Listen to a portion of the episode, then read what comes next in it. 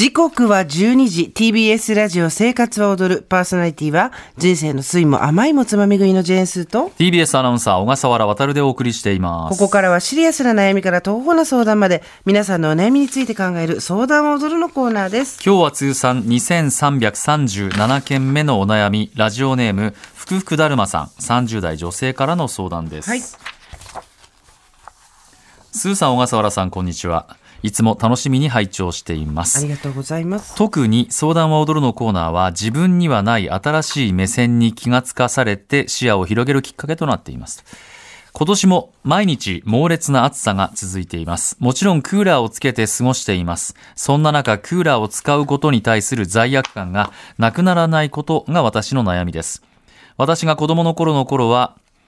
家でクーラーをつけることはほとんどなく、どうしても寝苦しい時にクーラーのある部屋に家族が集まって寝るという使い方をしていました。そのためクーラーは人が集まる時に使うという印象で、この考えが今でもなくなりません。私が子供の頃から20年以上が経ち、当時と今の暑さが違うことは理解しています。しかし、一人の時はどうしてももったいない、申し訳ないと感じてしまいます。私なりにこの罪悪感がどこから来ているのかと考えてみたところ、環境面と経済面の2つが理由になっていると思います。私の母が環境問題への関心が高く、幼い頃から様々な環境問題を教えられてきました。そのため私がクーラーを使うことで地球温暖化が進んでしまう、地球に悪いことをしているという強迫観念のような思いがあります。ちなみに私がゴミを出すことでゴミ問題が進んでしまうという気持ちから、物を買うことに後ろめたさを感じることもあります。そんな母は今70歳になり、時代の変化に柔軟で、上手にクーラーと付き合っています。経済面は節約家だった祖母の影響が大きく、電気代がかかってもったいないという思いと、純粋に電気代の高騰による家計の心配もあります。私は現在育児中で乳児がいるため、痩せ我慢をするわけにもいかず、朝から晩までクーラーをつけて生活しています。ただ、我が子が生まれたことで、次世代へ環境問題を背負わせていく申し訳なさが増し、罪悪感は強くなった気がします。この気持ちを軽くするにはどのように考えたらよいでしょうか。どうかアドバイスをよろしくお願いいたします。はい、ありがとうございます。これすごい難しい問題ですよね。この罪悪感を軽くするにはどのように考えたらいいでしょうかっていうことの根本であるエネルギー消費量の増加っていうことに関しては、もちろん個々人が気にすることで全体が下がってくるとはいえ、かなり地球全体の大きい問題になってるわけじゃないですか。で、私今回ちょっと今日の朝か、このメールでこれでちょうだい行くよっていうんで、エネルギー省のサイト見てきたんですよ。はい、経済省か、エネルギー庁ってそうだよね。で、そう資源エネルギー庁、はい、でここにね書いてあることで、クーラーをつけていると、申し訳ない、もったいない、つまり地球温暖化が進んでしまうっていうことと、お金がかかってしまう。まあ消費エネルギーが下がれば必然的に経済的な圧迫はなくなるので、節電をするっていうことで、叶えられる部分っていうのはあるんですけれども、私も全然知らなかったんですが、世界のエネルギーみたいなことの中にですね、家庭部門におけるエネルギー消費っていうのがあるんですわ。ほう。で、家庭部門のエネルギー消費っていうのが1973年、つまりわしらが生まれたあたりね、から2018年までの間に約2倍に増加してる。2倍にね。で、まあもちろん世帯数が増えた。あとは、いろんな、便利に電気を使うようになったっていうこともあった。大変だと思うじゃないですか、これを聞くと。で、一方で工場などの産業部門は減少してんだって、エネルギー消費は。で、自動車などの運輸部門でも増加が激しいと。まあだから物運んだりとかさ、流通ってとこもあるじゃないですか。そうなんだと思って読んでたら困ったなと思って読んで、次びっくりしたんですけど、家庭用のエネルギー、用途別を見ると、なんとですね、約2倍になった現在でも、2018年でもですよ、冷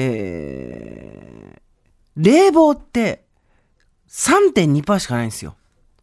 あ、暖房は 25.4%、うん、給湯が 28.4%、うん、厨房が 9.2%、うん、動力照明灯が 33.8%、 つまり、うん、この中で一番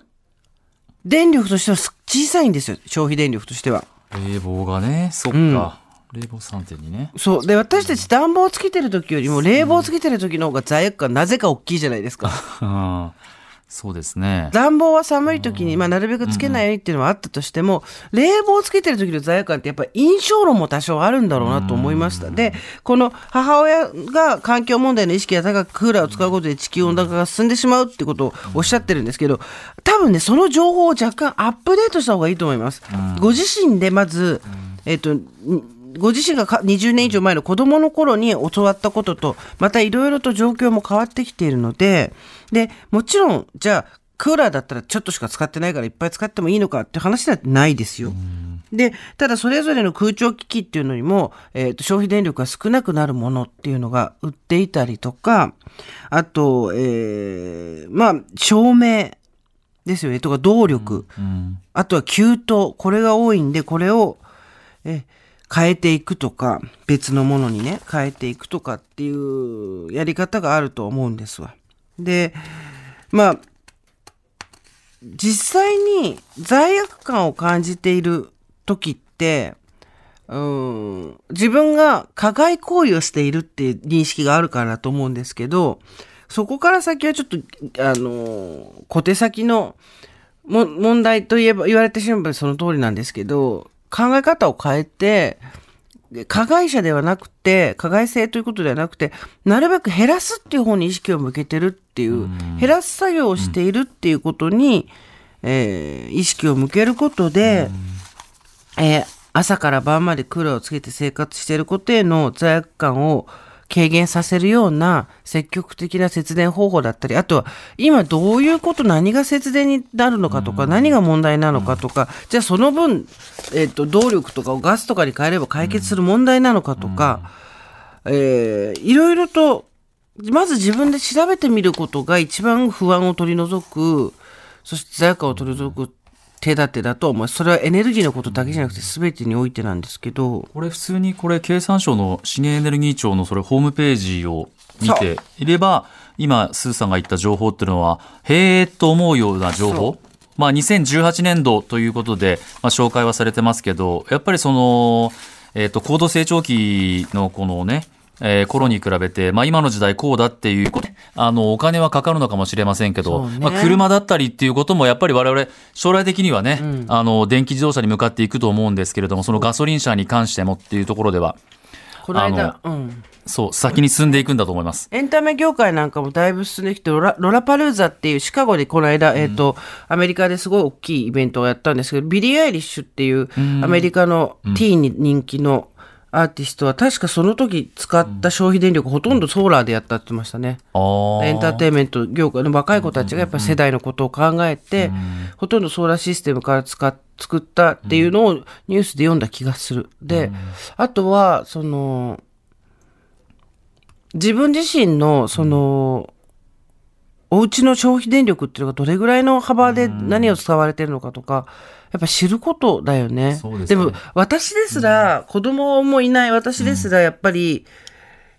土日なんかは一日家にいたりすると、まあ、今みたいな時間は外に出てるからクーラー使ってないんですけど、一日家にいる時にクーラーずっとつけると、さすがに私もなんか両親が苛まれる気持ちはわかります。感覚としてはすごくわかります。ただじゃあ例えば遮光カーテンを厚くするとか、窓に何かを貼るとかいうことで、せめて設定温度をそんなに下げなくて済むようにするとかね。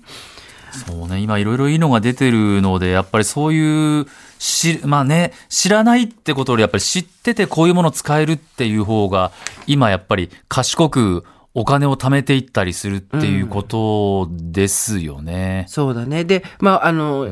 東日本の震災があった時に、私たち一瞬意識が変わって節電ということに対しては気持ちが向かったんですけど、今また少しそれが解除されてしまってきてるのと、あとこの夏の暑さですから、もうこれは命に関わることなので、節電をすることによって命を落としてしまったら、またそれは全く元も子もない話なので、まあ、ただその電力を使わないために少し自分の生活を見直すっていうことをする前に、自分家の消費電力の割合がどうなってるのか、あとは、じゃあ他にどういう代替案があるのかとか、世界のエネルギー問題、日本はどうなってるのかとか、まず自分を知る。で、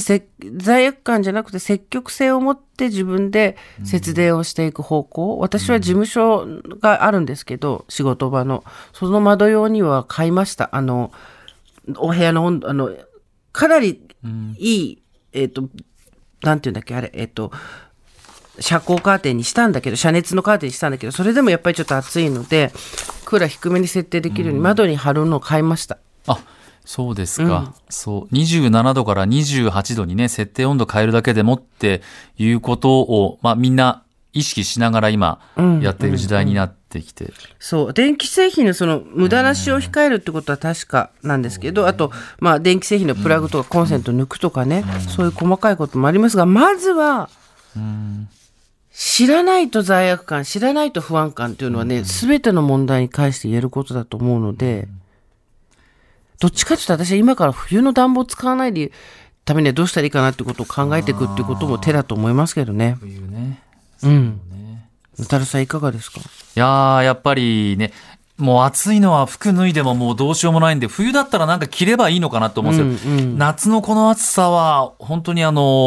気をつけて、これもうね、うちの岩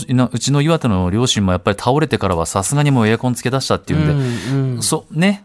元気ではあったんですけど、身をもって体験して、やっぱり今までつけろつけろって言ってきましたけど、ようやく身をもってこう倒れて入院するようなことがあったがゆえに、こう皮肉なもんでつけるようになったっていうこともあるので、まあ、この方に関してやっぱり先ほどね紹介したいろいろこう今こういう状況で、自分の家ではこれぐらい使ってるっていうのは見れば、電力会社では提示してくれるようなサイトもありますので、そうやってこう賢くこう勉強していって、まあ、かなり努力はされてるか、普通の人よりは努力してるんですけどね、そういうところを知っていくとまた少しこう柔軟な発想にも変わっていくのじゃないかなと思いますね。はい。TBS ポッドキャスト。